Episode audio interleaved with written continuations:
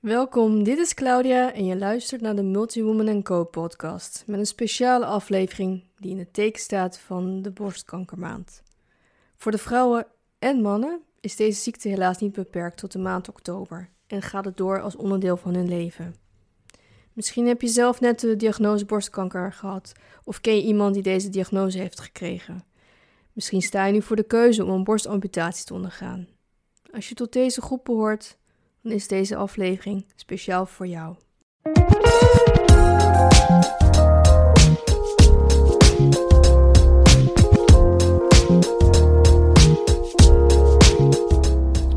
Welcome to the Multi-Woman & Co podcast, the place where we will cross cultures and time for refreshing insights on life, love and leadership. I'm your multicultural host, Claudia Gun. Are you ready? Let's dive in.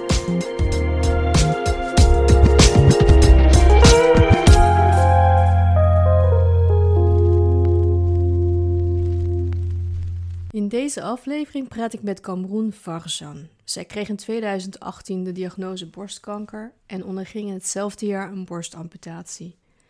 Door deze ingrijpende gebeurtenis ontstond bij haar de behoefte om haar vrouwelijkheid in alle aspecten opnieuw een plek te geven, een nieuwe definitie te geven, inclusief op het gebied van intimiteit. Op 25 mei van dit jaar lanceerde ze haar bedrijf Breastflower. Een prachtig bedrijf met een mooie en een hele belangrijke missie. Hi Kamran, echt heel fijn dat je er bent. Hi Claudia, superleuk dat je me hebt uitgenodigd om deel te nemen aan jouw geweldige podcast. En het is voor mij mijn eerste podcast, dus ik vind het ook heel spannend en superleuk. Nou, super ook. Ja, ik heb heel kort inderdaad jou geïntroduceerd, maar ik wil eigenlijk ook gelijk het woord aan jou geven, want wat is Breastflower? Breastflower is het eerste en unieke borstjuweel dat ik als haute couture accessory heb gelanceerd dit jaar voor vrouwen met een borstamputatie. Ik heb zelf in 2018 een borstamputatie gehad en ik merkte aan mijzelf dat ik opnieuw mijn vrouwelijkheid wilde definiëren na het missen van een borst. En zo is het idee ontstaan om vanuit mijn eigen ervaring een accessoire te creëren voor vrouwen zoals ik. Om onze vrouwelijkheid weer opnieuw te ontdekken en te beleven. Ja, dat lijkt me ook een hele belangrijke gebeurtenis die natuurlijk heel ingrijpend is. En want kun je ook delen wat er eigenlijk na de amputatie met jou persoonlijk gebeurde? Nou weet je, ik kreeg in 2018 de diagnose dat ik borstkanker had. En dat kwam echt out of the blue. Ik ging naar bevolkingsonderzoek. Daarvoor werd ik opgeroepen. En ik had het eerst een hele tijd laten liggen. Zo van, nou weet je wel, ik ga er wel eens een keertje naartoe. En ik had steeds, luckily, niemand die ik in mijn omgeving kende die borstkanker had gehad. Dus het stond niet zozeer op mijn netvlies, zeg maar. Mm-hmm. Maar toen ik 50 werd, heb ik gedacht van, nou weet je wat, 50. We gaan een goede check-up doen. Dus ik ben gegaan. En het was eigenlijk meteen mis. In de zin van dat ik na een week werd gebeld door mijn huisarts. En die vertelde dat er een vlekje was ontdekt op de foto. En eerst, op dat moment stort je wereld in. Ja. Want ik ging er naartoe, naar de huisarts. Over, nou, dat is een foutje. Dat kan helemaal niet. Want, weet je Claudia, ik rook niet. Ik drink niet. Heb ik ook nooit gedaan. En ik ben eigenlijk wel, zoiets van dat ik volgens het boekjes heb geleefd. Altijd gesport en goed gegeten. Dus ik had zoiets van, nou, dat kan helemaal niet. Ik ben super gezond en fit. Dus het overkomt mij niet. Maar weet je, borstkanker is iets wat iedereen kan treffen, helaas. En het is een sluipmoordenaar, zeg maar. Dat dus bleek dat ik het wel had. En ik werd doorverwezen naar een specialistisch ziekenhuis. En nog steeds dacht ik van, het zal nog steeds een foutje zijn. Tot laatst dacht ik, het is een foutje. Ja. Maar helaas, het was zo ver gevorderd bij mij dat ik dat mijn borst eraf moest.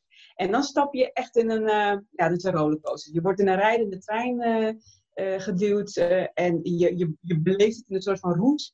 En op een gegeven moment word je na een paar haltes verder eruit gespuugd als het ware. Dus, nou oké, we hebben je behandeld, borst eraf en ga heen en ga je leven weer oppakken. Ja. Dus voor mij was dat een heel heftig gebeuren. En, ja, niet alleen voor mij. Ik ben ervan mening dat voor iedereen natuurlijk een hele heftige gebeurtenis is zoiets. En toen daarna moest ik mijn leven oppakken. En ik ben in een behoorlijk dal geraakt daarna. Ik ben behoorlijk neerslachtig geweest, kan ik wel zeggen. En, ja, toch een behoorlijke tijd, een jaar lang. Dat ik het idee kreeg van, oké, wauw, wat is er nou? What just happened? Is en in hetzelfde jaar overleed ook mijn vader. Mijn vader was ook ziek. En ik zou je zeggen, ik heb het eerst voor hem verzwegen zelfs. Dat ik borstkanker had. Want hij was in dat jaar al ziek. Ik was al jaren ook mantelzorger voor mijn lieve pa. Mijn maatje, ik hou van mijn ouders. En mijn moeder leeft gelukkig ook nog. En I'm dearly, weet je. Iedereen houdt van zijn ouders. Maar met pa had ik altijd een soort van extra speciale balans. Ik ben de jongste van 6 kinderen. En pa en ik waren gewoon altijd dikke maatjes. Ja. Dus, en iedereen... En eigenlijk throughout, iedereen wist van... Oh, Kamran en meneer Farzan, weet je, ook kennis of zo van mijn pa. En, Kamran, weet je wel, ook appel, weet je wel, zo. Dus ja, dat was heel heftig voor mij ook. En ik heb het niet verteld aan hem, dat ik borstkanker... Om eigenlijk hem niet ongerust te maken. En dat is ook wel een learning point. En eigenlijk moet je niet dit soort dingen verzwijgen voor je dierbaar. Want juist in die liefde zit heling. Juist in die support. En je denkt dat je mensen wil beschermen. Want ik wilde eigenlijk mijn ouders beschermen. Toen ik het hoorde. En eigenlijk heb ik dit nooit verteld. Ik vertelde het eigenlijk in de podcast. Ik heb het nooit aan iemand verteld. En somehow komt het er nu uit. Ja, dat moet dan. Ik heb het eerst gekregen van mijn beide ouders. Ik heb het wel aan mijn broers en zussen. Ik heb ze bij elkaar geroepen. Ja. Ik heb 3 broers en 2 zussen. En toen heb ik het aan hun verteld. Zei, joh, wil je alsjeblieft nog even niet aan pa en ma vertellen? Want, oh my god, weet je, elke ouder die dat hoort van een kind. Ja, ik wilde mijn ouders beschermen. Tegelijk, ik wilde gewoon mijn ouders beschermen. Van dat logisch. Over mij. Ja.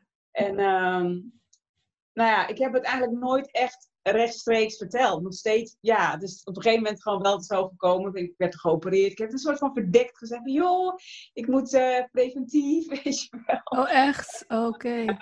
Om lang verhaal kort te maken. Uiteindelijk, na de operatie, ik denk dat pa het natuurlijk wel wist. Ik heb het niet meteen gezegd, maar ik heb borstkanker, pa. Ik heb dat senior, pa. Dus wel dat gezien en ik moet behandeld worden, weet je zo. Een beetje in verdekte termen. En toen zei hij ook altijd, het komt goed. Weet je, pa was altijd positief.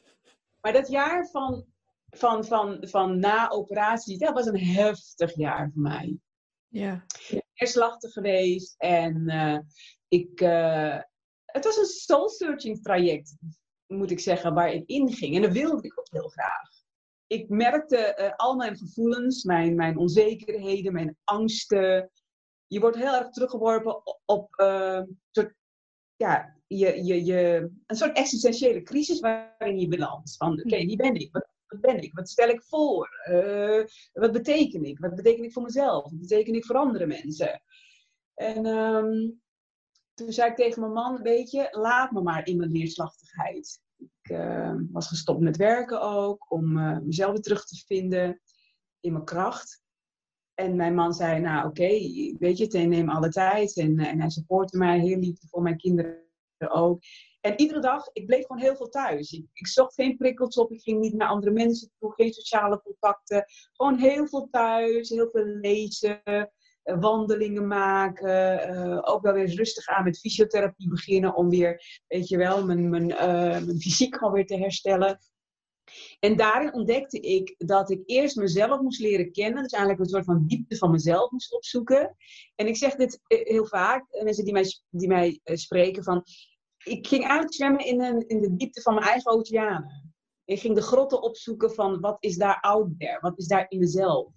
Om niet bang te hoeven zijn. Ik wilde niet bang zijn voor mijn eigen gevoel. Ik wilde ontdekken waar mijn gevoelens vandaan kwamen. En hoe dat dan ook was. Eigenlijk een soort zoektocht. En En helder maken van, hoe zien die grotten er dan uit van jezelf? Hoe ziet het van jezelf eruit? Ja. Want om vrij te kunnen zijn, voor mijn gevoel, moest ik mijn angsten bezwieren als het ware. En maar ook echt heel eerlijk zijn voor mezelf. Eerlijk naar mezelf kijken en eerlijk zeggen. Mm-hmm. Ja, maar waarom vind je wat je vindt? Waarom voel je wat je voelt? Waarom is jouw verdriet zo wat het is, weet je wel? Maar ik wist wel dat ik eruit zou zwemmen. Ik wist wel dat ik naar het licht toe zou zwemmen, zeg ik altijd. Hier zwem ik, in de diepte van mijn oceaan, en daarboven is het licht. En daar ga ik naartoe. Maar dusdanig dat ik niet bang hoef te zijn. Vanuit die vrijheid, geen angst, naar dat licht toe zwemmen. En ik ben er naartoe gezwommen. Ik ben eruit gegaan en later moest ik lachen om mezelf. Ik zei van, nou, en ik sprong eruit als ik boven ben. Dubbele spagaat, zo, happetee. Flikvlak boven het water. Ik zie het helemaal voor me nu, hoor. Ik kom eruit, jongens. En sinds die tijd, en dat is na ongeveer ruim een jaar geweest, is mijn leven zo veranderd. Omdat ik mezelf heb leren kennen in dat jaar. Eerlijke antwoorden heb gegeven op al mijn kwellingsvragen.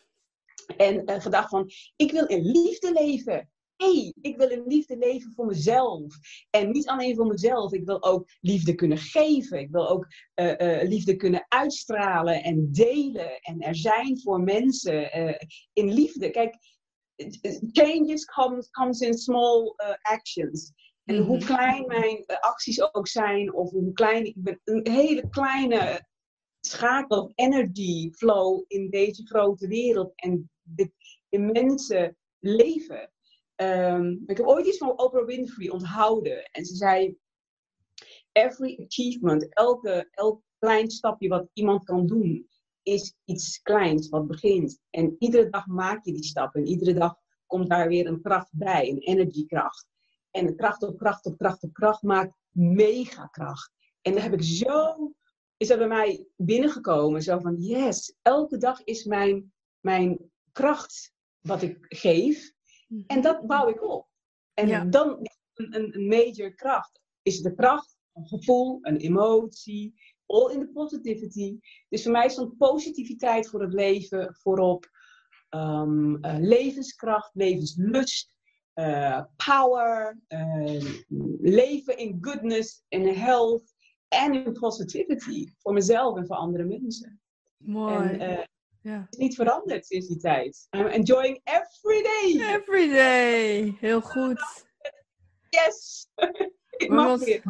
Maar wat geweldig dat je ook die tijd hebt genomen voor jezelf. Om echt te voelen wat je op dat moment... Ja, in je lijf, denk ik ook. Niet alleen maar mentaal en emotioneel, maar ook in je lijf gewoon voelde. Want ja, het is natuurlijk wel ook confronterend, denk ik, aan het begin geweest. Of is dat een aanname van mij?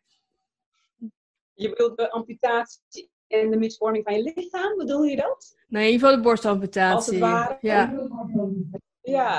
Ja, weet je, het is... Nou, ik moet je eerlijk zeggen, ik was nog niet eens heel erg geschokt van het... visueel soort van verminkt of veranderd wordt doordat het moet. Want plotseling ben je kent jezelf als een vrouw met twee borsten en in één keer heb je een borst minder. En dus je lijf en je brein moet daaraan wennen. Zo van, wat gebeurt hier even? Ik ben uit balans, letterlijk en figuurlijk. Ja. Maar het was met name mijn urge to life dat ik wilde zien. Niet zozeer van, ik ben nu soort minder vrouwelijk of minder mooi. Of, ik was ten eerste was ik super dankbaar dat ik een second chance kreeg. Een tweede leven voor mij dan. Voor mijn gevoel kreeg ik een nieuwe kans om iets van mijn leven te maken wat me gelukkiger zou maken. Want to be quite honest, ik realiseerde me in het jaar van zelfreflectie en mijn soul searches traject, dat ik voordat ik borstkanker kreeg, ook in een rollercoaster zat. Maar eigenlijk meer soort van, het leven en denderde door. En eigenlijk was ik lang niet zo tevreden steeds. Ik was gewoon aan het werk, weet je. Als je opgroeit, school, carrière, man, gezin. Ik heb 4 kinderen en ik ben getrouwd. En dat had ook een soort van ritme. En ik realiseerde me ook dat ik die ritme helemaal niet zo fijn vond. Ik was eigenlijk helemaal niet zo happy. realiseerde ik me ook. Ik ben eigenlijk nu veel gelukkiger, met name borstkanker, hoe gek het misschien ook klinkt, dan ervoor. Omdat ik, doordat ik dus ingrijp heb meegemaakt, veel bewuster in het leven ben gaan staan. Ja. Dus dat is iets wat de borstkanker mij, hoe bizar ook, wel ook heeft gegeven. Buiten het iets van me is ontnomen, een fysiek onderdeel van mijn lijf, heeft het mij een rijkdom teruggegeven in gevoel. Iets wat je dus niet ziet. Kijk, een borst zie je, maar gevoel zie je niet. Gevoel ervaar je. Ja. Dus ik heb een rijkheid aan ervaring teruggekregen. Het is een soort van ruil geweest, een deal. En to be quite honest, it's okay for me. Ja. Wauw. Het was juist van een ruil. So, okay, this is what nature is giving you. Okay, I'll take something from you in order to give you something back. And what are you going to do with it? Wat ga je ermee doen? Yeah. Weet je wel? Ja. Yeah. Ik heb daarna geluisterd. Ik heb naar mijn gevoel en mijn gut feeling geluisterd. En hoe reageerde je omgeving eigenlijk? Want volgens mij, tenminste wat ik natuurlijk ook van onze eerdere gesprekken heb gehoord, is dat je gesteund werd door je man en je kinderen, je familie. Heb je wat dat betreft ook, hoe heb je dat ervaren? L-O-V-I, love, liefde. Ik heb vanaf het moment dat ik geopereerd moest worden, tot aan mijn helingsproces en tot nu toe, zoveel liefde mogen ontvangen. Van mijn man en mijn kinderen en mijn familie, van mijn vrienden, mijn schoonfamilie. Ik heb dit niet alleen gedaan. En dan komt het weer, mijn vader zei altijd, wij zijn één. Wij zijn één. Ze hebben altijd over ons gezin en ons, weet je, heeft zoveel kinderen en kleinkinderen. Wij zijn één. Maar hij bedoelde ook, wij zijn één. De wereld, wij zijn één. En dat is echt zo. Dat is true. Ik heb het echt zo truly ervaren van de kracht die je van andere mensen krijgt. En nu hebben we het over mijn gezin en mijn kinderen dan. En mijn familie. Die mij zoveel support en liefde hebben gegeven. Dat mij heeft geholpen bij mijn operatie. Bij mijn herstel en in mijn leven. I'm so blessed. Ik ben zo dankbaar. En eigenlijk door mijn hele operatie, zelfs mensen die ik niet kende in de kliniek, heb ik zoveel liefde gekregen. Tot op de operatietafel en toe. Mijn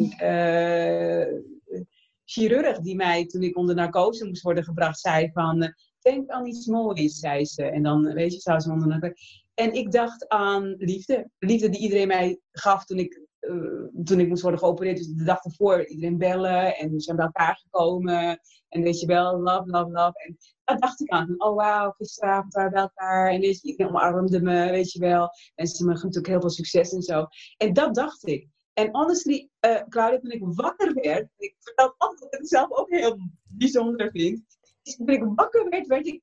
Alsof ik een soort, weet ik veel, ik heb nog nooit in mijn leven gerookt. Maar ik kan wel zeggen, misschien het idee dat een joint of zoiets is. Dus ik werd heel high wakker. Een soort van, wauw, zei ik. Ik zei, oh, en ik vind iedereen zo lief. Want die chirurg mocht boven mee. Zo van, en ik keek haar zo, oh, ik vind iedereen zo lief. Zo werd ik wakker. En voor mij was het van net dat het in seconden weg was gegaan. Want ik heb niks natuurlijk gemerkt. En ik heb geen pijn gehad. Ik heb gewoon dat ik s'avonds in bed bij mijn herstel zag en ik keek naar beneden en dacht, is er iets weggehaald? Waarom? Ik zat natuurlijk onder de pijnstillers, ook dat. Maar op de dagen daarna, de weken daarna, toen ik thuis ook weer zat, waarbij natuurlijk wel alle pijnstilling wordt verminderd, heb ik geen pijn gevoeld. Ik heb gewoon geen pijn gevoeld. Ik denk dat liefde dus, dat is dus de kracht van liefde. Dat ik denk dat als je daaraan vasthoudt, weet je, als je ride the wave, en je houdt je vast aan liefde, dat je dus kracht geeft, heling geeft, support geeft, waar je echt daadwerkelijk wat aan hebt. Ja. Kijk, voor mij is spiritualiteit heel belangrijk in het leven. Mm-hmm. Ik voel in het leven, heb ik altijd gedaan, dat er dingen zijn die we niet kunnen zien en beseffen en realiseren in onze minds, maar dat die er niet betekent dat die er niet zijn. Ja. En de energy ook, weet je, energie van heel veel dingen ze is er. Die zien we niet. Is niet tastbaar. Maar tegelijkertijd ook wel weer tastbaar. Omdat je daar wel energie van krijgt. Dat had ik ook met liefde. Dat de energie van de liefde heel veel doet. En heel veel kan doen. En stel je open. Stel je open om te kunnen ontvangen. En ik heb me opengesteld. Heb je dat ook vanuit huis meegekregen? Je hebt natuurlijk een hele sterke band met je vader. Is dat ook altijd wat je vanuit huis, of vanuit je ouders met name, zo ja, vanuit de opvoeding meegekregen hebt? Of is dat meer iets van jezelf? Definitely. Weet je, wij mensen wij ontwikkelen ons, wij worden de personen door onze... natuurlijk onze DNA, onze genen, de plek waar je geboren bent, het gezin waar je geboren bent, en je omgeving en je social, dat vormt je. En in de eerste jaren, wat heel belangrijk is voor je ontwikkeling en vorm hè, van hoe je als mens je ontwikkelt, zijn absoluut natuurlijk je ouders. Mm-hmm. En het gezin waarin je opgroeit. Als er iets is van mijn ouders komen uit Suriname. Ze zijn humble, ze komen vanuit een moeilijke jeugd zelf. Waarbij mijn ouders gewoon ook, weet je, ze hebben echt armoede gekend, mijn beide ouders. Als ik verhalen nu hoor, denk ik van wow, pa, ma. Dat mijn ouders soms geen eten hadden en zo, weet je wel. Opgegroeid in Suriname, onder bare omstandigheden toentertijd. Maar wat ze wel hadden en hebben, is een enorme liefde voor life, maar voor mensen. Mijn ouders zijn zo pure at heart. Ze zijn zulke liefdevolle mensen. En dat is met een paplepel voor mij ingegoten. Als ik iets zie, is dat de love van mijn pa en mama is liefde en al. En altijd goed zijn voor andere mensen. En echt zijn en eerlijk zijn. En mensen geen verdriet doen. Of mensen altijd rechtvaardig behandelen zoals je zelf behandeld wil worden. En weet je, zoals mijn ouders hadden nooit eten of zo. In die tijd geen eten. Maar de liefde was er. Dus zo hebben zij, weet je, door weet je, goede mensen te zijn. Liefdevol te zijn in een omgeving. Hebben ze zich omhoog gewerkt. En zijn ze uit de armoede geklommen. En hebben 6 kinderen gekregen en ons een amazing goede jeugd gegeven, vol liefde. En ik denk dat ik in mijn moeilijke tijd nu ook daardoor ook kon teruggaan weer naar liefde. Ja, naar de basis die je hebt meegekregen. Ja. Ik heb dat echt meegekregen van mijn ouders. Goed zijn, een goed hart hebben. Ja. Wauw. Ja, je weet dat ik vanaf ons eerste gesprek heel erg onder de indruk ben van überhaupt hoe je ook in het leven staat. En het geeft alleen maar zoveel goede energie, positive vibes. Dus, wow. Dat vind ik leuk om te horen, Claudia. Ja, nou dat straalt er vanaf. Dat is gewoon geweldig. En het is, love is contagious, zeggen ze, hè? Dus... spread the love. Love is contagious. Ja, precies. Jeugdsentiment. Oké. Ja, hey, ik weet nog dat ik het op een heel leuk nummer vond toen. Ja, ik ook. Ja, we zijn van dezelfde leeftijd ongeveer, hè? De luisteraars, als jullie de artiest weten, mogen jullie dan Claudia vertellen.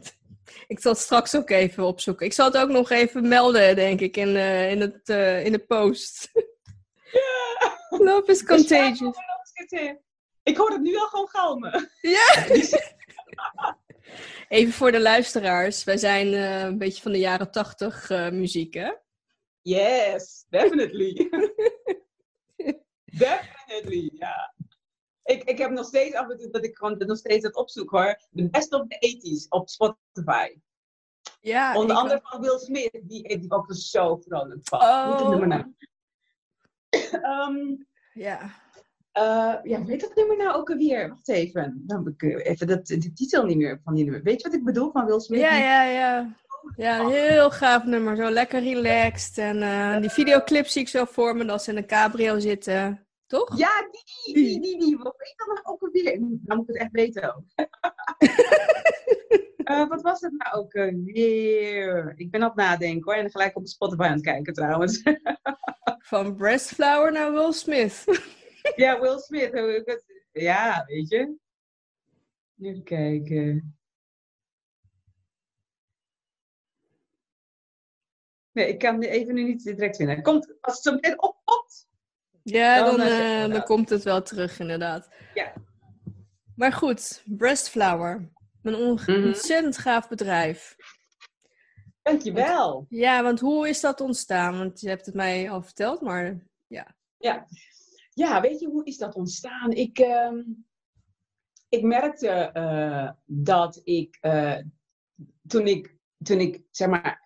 uit mijn jaar van soul searching traject kwam, dat ik dacht van oké, ik wil graag body dignity leven en I want to feel good about myself. En ik ben een vrouw, ik hou van, ik kan eigenlijk wel zeggen dat ik ijdel ben, ja. Ijdel in de zin van, ijdel klinkt een beetje negatief, hè? Nee, ijdel van I love to beautify myself. Ik vind dat leuk om mezelf, echt een girly girl ook altijd geweest. Make-up, ik was als eerste ik was de jongste. En rebel toch ook wel in de zin van dat ik als eerste op mijn 15e... Waar hebben we het over? 15e had ik make-up op. En mijn ouders zeiden, make-up? Nee. En dan de schoolfiets en dan lippenstift opdoen. En mijn huis, net voordat ik thuis was, even snel afvegen. Maar ik was altijd eerst degene die altijd als eerste wat deed. Van mijn zussen zijn eentje is 2 jaar ouder als dat ik ben, Fausha. En Emmy is 4 jaar ouder. En, maar ik was altijd als jongste, ik deed altijd als eerste alles. Ik ging als eerste uiten, terwijl ik de jongste was. Ik ging als eerste op kamer zelfs, geloof ik.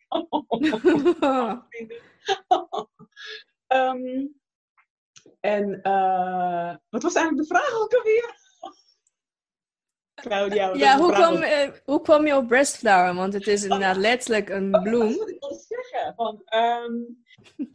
Ja, ik merkte dat ik voor de spiegel stond en dan zag ik, weet je, ik heb gewoon één woord minder. Ik heb me nooit onzeker gevoeld. Sowieso, ik ben niet de vrouw die gewoon heel erg met mijn borsten sowieso daarvoor ook bezig was of zo. En nou heb ik een kleine cup, een charmante cup C. En ik gewoon perfectly happy altijd ermee geweest. En dat was niet zo voor mij van, weet je, borsten definiëren mij, dat is mijn vrouwelijkheid. Want dat vrouwelijkheid is een gevoel. Is iets wat je van binnenuit beleeft. Oké, I'm a woman. En, maar toch, ik vond het niet mooi. Weet je, dat is weer wat anders. Dan kom ik uit op inderdaad, I like to beautify myself. Het leuk om naar de kapper te gaan, make-up en mooie kleren aan te doen. Dus als ik dan voor de spiegel stond en ik zag één borst en één litteken, dacht ik, dat is niet zo leuk om naar te kijken. Niet dat ik me meteen onzeker voelde, zeker niet. Want mijn kracht van wow, I got a second chance, dat staat altijd bovenop van hey, no matter what. Je bent er en je mag leven, dus top. Een keer lag ik in bed tijdens intimiteit. En mijn man is een schat en hij heeft me nooit het gevoel gegeven dat hij me minder mooi vindt of wat dan ook, zeker niet. Maar dan lag ik daar en dacht ik van, het is niet zo fraai. En ik wil ook niet een BH-bandje voelen op mijn rug. Ik wilde gewoon eigenlijk naakt kunnen liggen, de sheets op mijn lijf voelen. Toen zag ik een keer een soort van corsage op mijn tafeltje liggen, op mijn nachtkastje. En dat hield ik toen een keer zo voor de fun, voor mijn litteken. En toen stond ik zo op van bed en ik ging voor de spiegel staan. En ik dacht, wauw. Hé, ik zie dat litteken niet meer. Ik zag mezelf naakt, ik zag mijn borst. En ik zag een heel mooi soort sieraad op de plek waar eerst niet een fraaie litteken was. Ja, en toen ontstond een magie. Dat is gewoon een heel magisch gevoel. Ik ga het proberen uit te leggen, want magie, dat is een gevoel weer. Ja, daar stond er plotseling een soort van nieuwe... powervrouw. Ik deed mijn handen in mijn zij en ik keek zo naar mezelf en ik van yes! Ik was zo uniek, zo bijzonder. Met een corsage dan zo voor me. En toen ben ik dat gaan uitwerken. Ik heb dat eerste provisorisch met de tape en zo geplakt en toen dat geprobeerd. Iedere keer van klopt dat eerste gevoel? Dus ik ben een paar keer daarna nog een keer gaan doen. En iedere keer merkte ik dat gevoel van... mooi voelen, compleet voelen. Niet meer dat litteken wat je herinnert dat je een soort van mismaakt bent, weet je, in je lijf. Maar juist een compleetheid. En een mooie compleetheid. Ik voelde me eigenlijk nog wel mooier dan, zeg maar, weet je, normaal dat je wordt op de spiegel staat, zeker vrouw, weet je. Ja. En nou ga ik niet geen, dus ik praat even voor mezelf. Dus je was dan voor de spiegel stond even. Nou, dat is een beetje saggy. En de buik kan wel. Dat je altijd zo'n blik hebt op je lijf als je voor de spiegel gaat staan. En ik bedoel, I'm no different. Maar nu had ik zoiets van, wauw. Ja, ik voelde me gewoon echt heel vrouwelijk. En toen ben ik dat gaan uitontwikkelen. Toen dacht ik, wauw, als ik dat gevoel bij mezelf op kan roepen door zoiets met mijn litteken te doen, weet je wel. Ik wil dat delen. Ik wil dat gevoel delen met andere vrouwen die net als ik ook een borstamputatie hebben. Dus daar kwam dat share voor mij. Oké, yes. Of andere vrouwen dat ook voelen dan. Ik wil ook dat zij dat beleven, dat ervaren. Van, weet je, als je een borstamputatie hebt, ja, het is gewoon niet leuk, weet je. Er wordt iets van je ontnomen wat gewoon moet. En wat doe je daarna? En ik voelde me vrouwelijk. Ik vond niet dat het je vrouwelijkheid wil aan te tasten. Integendeel, dat het juist je kracht geeft. Als je borstkanker hebt doorstaan en ook een borstamputatie hebt doorstaan. I mean, come on, het zijn powervrouwen. Hey. Ja, absoluut. Ja, ja. Dus zo is het idee ontstaan van Breastflower. En dat heb ik uitgewerkt. En tot wat het nu is, op 25 mei van dit jaar, heb ik de eerste unieke borstjuweel gelanceerd. Want het bestaat niet, het bestond niet. Want ik ging natuurlijk wel opzoeken. Zo van, het bestaat niet om je litteken te bedekken. Los van de noodzakelijke protheses. Die zeker noodzakelijk zijn. En ik blij ben dat ze er zijn.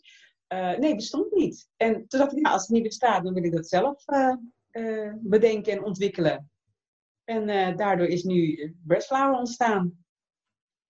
Geweldig, ja. En die slogan ook, maar female freedom is dat, hè? Ja. Ik heb nagedacht over maar female freedom is van, als vrouw heb je keuzes die je mag maken. Als mens natuurlijk. Niet alleen vrouw, maar weet je, my female freedom is dat ik de keuze heb van hoe ik in het leven wil staan. Hoe ik mezelf wil presenteren voor mezelf. En naar buiten toe treed in mijn kracht. En die freedom is your personal choice wat je maakt. En voor mij is Breastflower is een aanvulling voor vrouwen met een amputatie. Zeker geen vervanging van een prothese. En dat blijf ik ook zeker herhalen van het is geen vervanging van een prothese. Het is een feel-good accessory. Want het geeft je een fijn gevoel op die momenten dat je een keer niet met je litteken geconfronteerd wil worden. Voor mij begon het met intimiteit. Maar ik draag het bijvoorbeeld ook gewoon onder een topje. Of in een body. Onder een blouse. Als ik uitga. Dat ik het juist mag laten zien. Een klein stukje kan piepen. Want ik heb ook nu gewoon een décolleté. Weet je? Mm-hmm. Als je een prothese aan hebt. Kan je, als je vooroverbukt zie je vaak dan toch je litteken. Of een beetje een gat. En Breastflower, dat bevestig je echt op je huid. Het wordt onderdeel van je huid. Het wordt één met je lichaam. Waardoor het gewoon echt voelt als een soort borstgevoel. Ja. En je dus ook je kleding kunt aanpassen daarmee. Dat is voor mij heel, heel bijzonder. En ik hoop dat ik heel veel vrouwen er blij mee mag maken. Met dat gevoel. Vast en zeker. Ja, het kan niet anders. Want je bent nu inderdaad vanaf mei bezig. En het wordt steeds drukker volgens mij. Als ik je zo volg op social media en wat je me ook vertelt. Ja, amazing. En love is contagious, wat je net zei. En dat is echt zo, ook als het gaat om media dan. Weet je, ik heb de media gevraagd om aandacht te geven aan het verhaal van Breastflower. Breastflower is voor mij meer dan het borstjuweel alleen. Het is voor mij een middel om het verhaal te kunnen vertellen over vrouwkracht, vrouwelijkheid. Praten over een taboe, wat het nog steeds helaas is. Gelukkig wordt dat steeds meer doorbroken. En ik denk dat er altijd ruimte is om steeds vrijer en vrijer daarover te kunnen praten. Om het taboe wat er nog steeds heerst rondom borstkanker, maar ook amputatie. Dat daar het licht op te schijnen vanuit positivity. Niet vanuit een slachtofferrolschap, wat het voor mij vaak toch wel zo was. Omdat het borstkanker en amputatie wordt belicht van ja, oké, we willen dat als maatschappij zien en weten. En dan wordt altijd zo van, of altijd, vaak zag ik dan beelden, rauwe beelden van die tekens. En dat is heel afschrikwekkend natuurlijk als je dat ziet, ook als vrouw. Daarom willen mensen daar ook niet over praten. Omdat je natuurlijk nooit fijn, ja, weet je, dat soort beelden zou willen zien. Het schrikt af. Ja. En ik wilde juist de andere kant opzoeken. Ik wil daarmee met Breastflower positivity. Maar weet je, borstkanker is helaas een fact of life. 1 op de 7, 8 vrouwen krijgt het. En worldwide. In het ene land zelfs wat meer dan de andere. En het is een fact of life. Let's face it.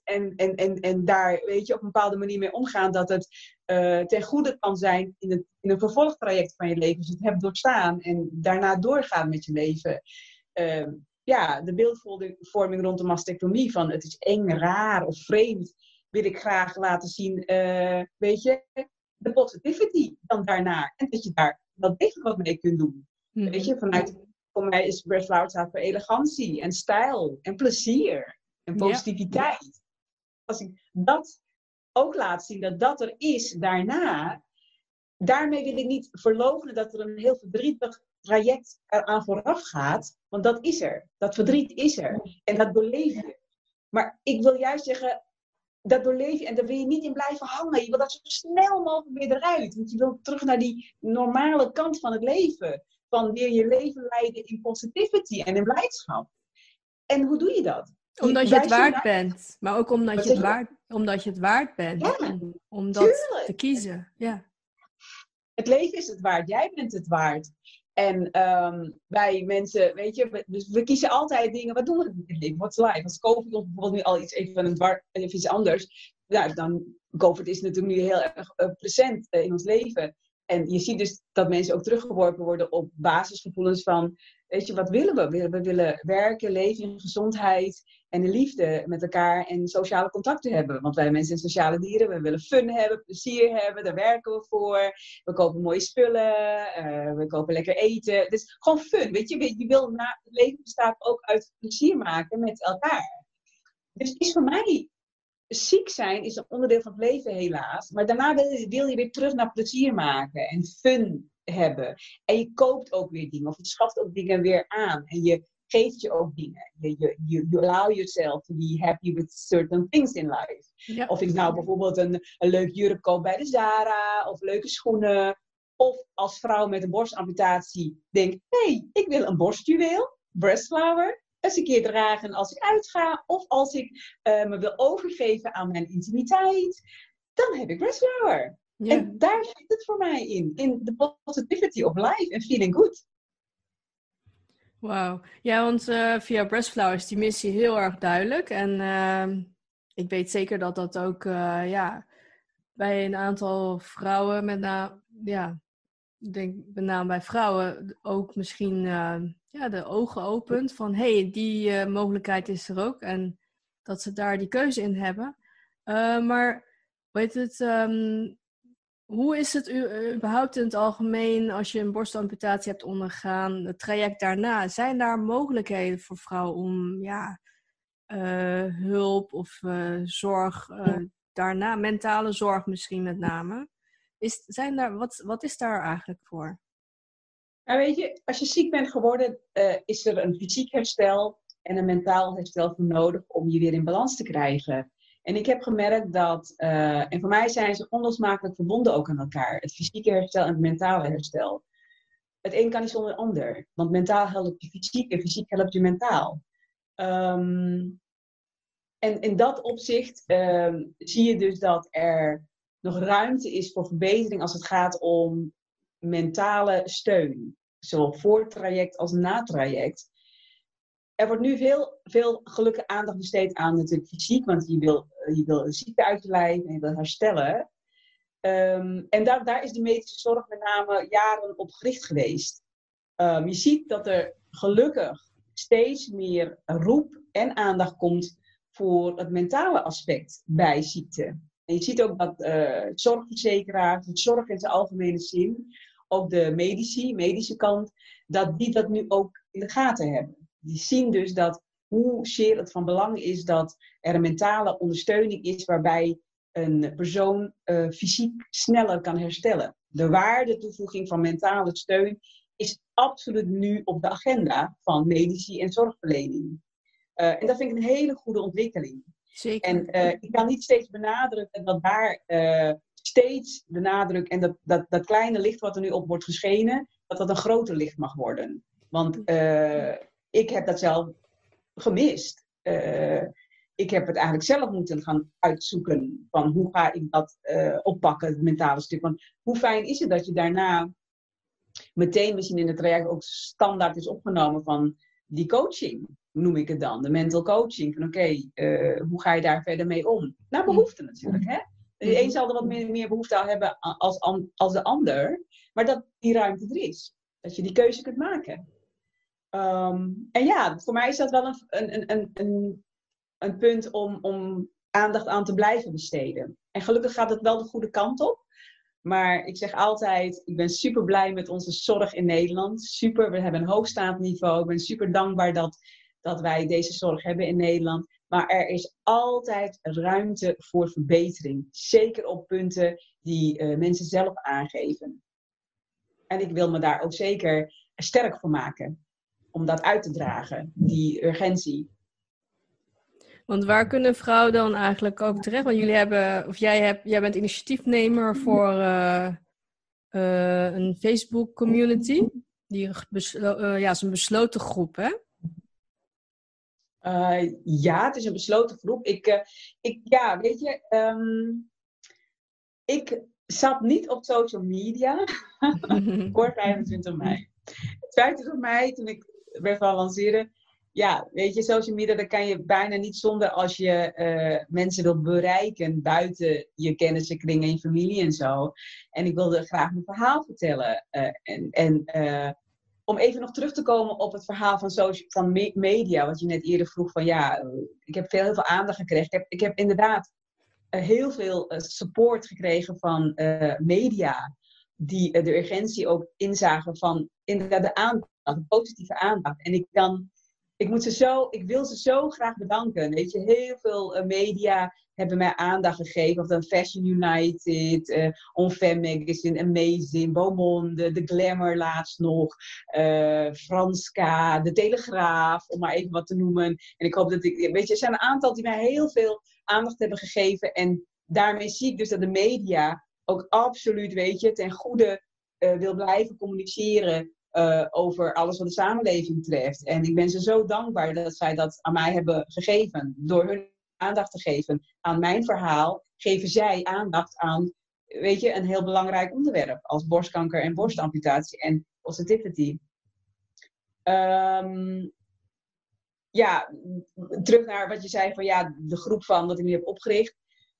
Heet Mastectomy Nederland. Ik merkte dat toen ik dan op social media ging vanaf 25 mei. Dacht ja, ik moet op social media gaan. Ik wil op social media gaan om te kunnen uitreiken. Die connectie te kunnen maken met mensen. En hoe doe je dat? Daar is social media natuurlijk een fantastisch platform voor. En dan moest ik echt ontdekken en zoeken. Mijn kinderen hebben me natuurlijk wegwijs gemaakt.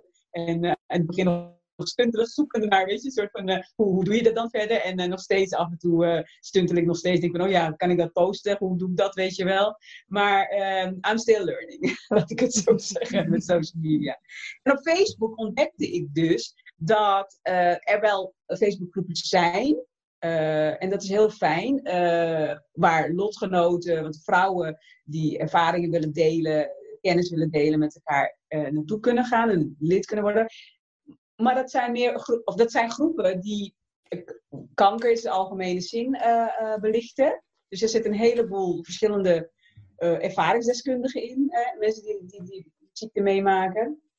Maar ik miste een gerichter groep. Een groep die alleen gaat over borstamputatie. Want kijk, je kunt kanker hebben en dat is het gemeenschappelijke wat je dan hebt, hè. Maar als je borstamputatie hebt, dan gaan vragen op bepaalde dingen die daarmee te maken verder dan, weet je, dat is het gemeenschappelijke ziekte, maar de uitkomsten van een borstamputatie, dat brengt hele andere vraagstukken met zich mee. Hele andere belevenissen met zich mee, gevoelens mee. En ik merkte dus dat die specialistische kant, als het ware om het zo te noemen, dat ontbrak op Facebook. En toen dacht ik, hey, Ik denk dat het wel fijn is als vrouwen bij elkaar komen die daarop kunnen praten. Gericht op die borstamputatie. Van, hey, hoe ga je ermee om? Hoe verzorg je een litteken? Wat is de kennis en kunde over... Wat zijn de ervaringen? Want er zijn vrouwen die jaren al de ervaring hebben van het leven met een borstamputatie. En er zijn vrouwen die dan ook op het punt staan om een afweging te maken. Van, ga ik een borstamputatie overwegen, ja of nee? Ja. Want ik merkte ook dat ik soms vragen kreeg van vrouwen die mij... appte van, hey, hoe heb jij dat gedaan? En waarom heb je die keuze gemaakt? En zo en zo. En ik dacht, als ik dat nou bundel, de vrouwen, hun stemmen, hun ervaringen bij elkaar breng, om die kennis te kunnen delen, voor elkaar, onder elkaar, maar ook voor toekomstige vrouwen die op het punt staan om een amputatie te overwegen, dat er daar een veilige, fijne omgeving is waar je daar kunt zijn, die vragen toe kunt richten. Ja. En zo is Mastectomie Nederland ontstaan. Hoeveel leden zijn er nu? Ik ben in augustus zijn we gestart en we hebben nu ongeveer 120 leden. 120 leden. En weet je, er zijn natuurlijk heel veel vrouwen in Nederland die borstamputatie hebben. Niet alle vrouwen begeven zich op Facebook. En ik probeer de bekendheid te krijgen, of tenminste te vragen van oké, Mastectomie Nederland is er. Als je er behoefte aan hebt, word lid. En weet dat je niet alleen daar hoeft te gaan als je zeg maar een soort van probleemvragen hebt of zo. Of, weet je. Maar weet dat je zo'n belangrijke stem hebt. Omdat jij jouw ervaring deelt. Als jij jouw ervaring deelt, kunnen andere vrouwen daar heel veel baat bij hebben. En ook toekomstige vrouwen. Dus het is zo powerful als jij... Als je een vrouw bent die een borstamputatie heeft en je gaat naar Mastectomie Nederland en je wordt daar lid, word je natuurlijk een onderdeel van een heel positieve ontwikkeling in dat vlak. We kunnen met elkaar, wil ik graag Mastectomie Nederland uitbouwen naar een platform waar de kennis wordt gedeeld. We hebben kernwaardes. Het delen, het verbinden van elkaar, het empoweren van elkaar, de positivity. Kijk, verdriet wordt er gedeeld in de zin van, daar zijn platformen voor ook. Ik heb ook wel gezegd van, weet je, verdriet is er. Moet je zeker niet verlopen, dat is er niet. Maar het is met name ook het positivity. Dat je elkaar een hart onder de riem kunt steken op een fijne, positieve manier. En dat kunt empoweren. Van oké, empower each other. Weet je, ik ben ook af en toe nog steeds sowieso verdrietig. Daar gaat het niet om. Dus iedere keer denk ik, jippatee. Ook ik heb soms dat ik denk van, weet je, ik zeg altijd, huilen is oké. Als ik moet huilen, huil ik. Maar ik vind het heerlijk om te huilen zelfs. Want daarmee open ik weer luchtigheid voor mezelf. Want dan kan ik weer lachen daarna. Ik weet, oké, als ik heb gehuild, dan kan ik daarna weer lachen, weet je wel. Dus dat is life. Maar ga iedere keer terug naar die lach. Ga iedere keer terug, blijf gaan naar die verloren. Zeker geen enkele emotie. Ook niet verdriet, ook niet huilen. Soms zet ik zelfs gewoon een zielig liedje op. Omdat ik denk, dan weet ik geheid dat ik ga huilen. Weet je wel. Als ik voel dat ik gewoon vol zit of zo, weet je wel. Ja, precies. Ik denk, heerlijk. Dan moet ik gewoon even een beetje huilen hoor. Jongens, dan zet ik een zielig liedje op. Dan denk ik, oké, jongens, lachen maar. En dan denk ik, heerlijk, lok het gewoon ook echt uit. En daarna is het weer die lach. En dan, dat is gewoon, dat vind ik heerlijk. En Mastectomie Nederland staat voor positivity. Verbinden van, en delen van kennis en kunde. Empoweren van elkaar. Maar ook belangenbehartiging voor de toekomst. Want dan kom je weer terug op wat je net zei. Van hoe zit het met de voor- en nazorg? Ik hoop dat we met Mastectomie Nederland onze krachten kunnen bundelen. Als vrouwen die borstkanker hebben gehad en de borstamputatie. Om die vraagbaak te kunnen zijn. Onder elkaar. Maar ook om een verheldering te geven. Over wat betekent dat? Wat is leven met borstamputatie? En wat komt allemaal bij kijken? En wat hebben we nodig? Wat is nodig om het leven goed te kunnen leiden na een borstamputatie? Dus die kennis wil ik bundelen. En die belangenbehartiging wil ik zeker ook met Mastectomie Nederland gaan doen. Richting medici en richting zorgverzekeraars. Inventariseren wat er behoefte aan is. Maar ook daar in die kennis delen ook met hun. Want zij kunnen daar dan vervolgens iets mee gaan doen. Daarom is die stem zo belangrijk. Voor vrouwen die al zeggen, moet ik nou in een Mastectomie Nederland club, waar ik heb geen behoefte aan een vraag of wat dan ook. Als je die behoefte hebt aan een eigen vraag, weet dat jouw stem zo belangrijk is voor een andere vrouw. En die toekomstige vrouw.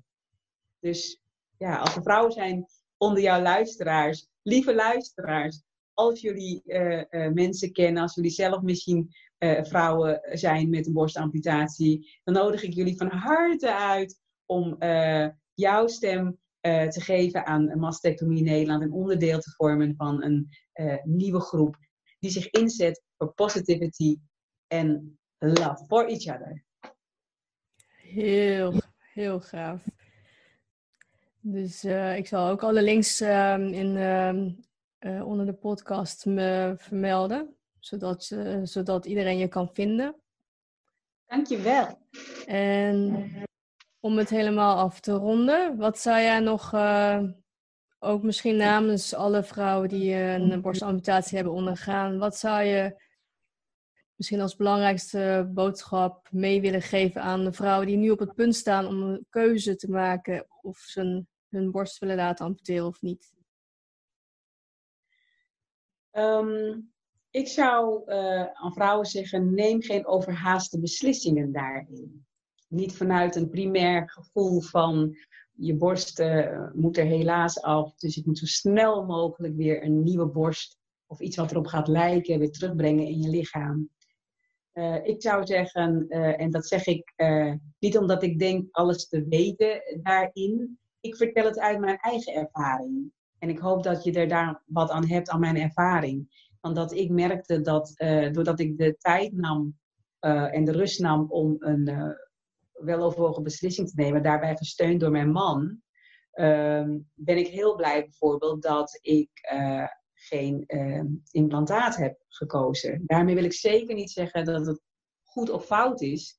Dat was voor mij goed. En elke vrouw die daarin een keuze maakt, en dan is dat mijn slogan van My Female Freedom is goed. Elke keuze wat jij maakt naar jouw gevoel en gut feeling is goed. Dat voorop. Maar vanuit mijn ervaring vond ik het fijn dat ik die tijd kon nemen, dat ik in geen overhaaste beslissing nam om het wel of niet te doen. Ik nam de tijd om eerst te helen. Ik heb de operatie ondergaan, zo van oké, na die operatie ben ik sneller hersteld als ik geen implantaat neem. Als ik sneller herstel, kan ik sneller op een rustigere manier dan dat ik in die rollercoaster zit, gaan kiezen. En die keuze is, en je lichaam herstelt natuurlijk wat sneller, het weefsel ook en mentaal ook. Waardoor je dan na een jaar altijd nog kunt zeggen van oké, nee, dit vind ik niet fijn zonder een implantaat. Ik wil wel een implantaat of geen implantaat. En implantaat is tegenwoordig ook dat je of siliconen kiest of deep flap heet dat. Dat is dan dat ze buikvet gebruiken voor vormen van een nieuwe borst. Maar daarin kun je dan de rust nemen om je goed te laten informeren. En te kijken of dat jouw traject is. Dus ik zou graag tegen vrouwen willen zeggen, vanuit mijn ervaring nogmaals, je moet niks, maar neem voor jezelf de tijd en de rust.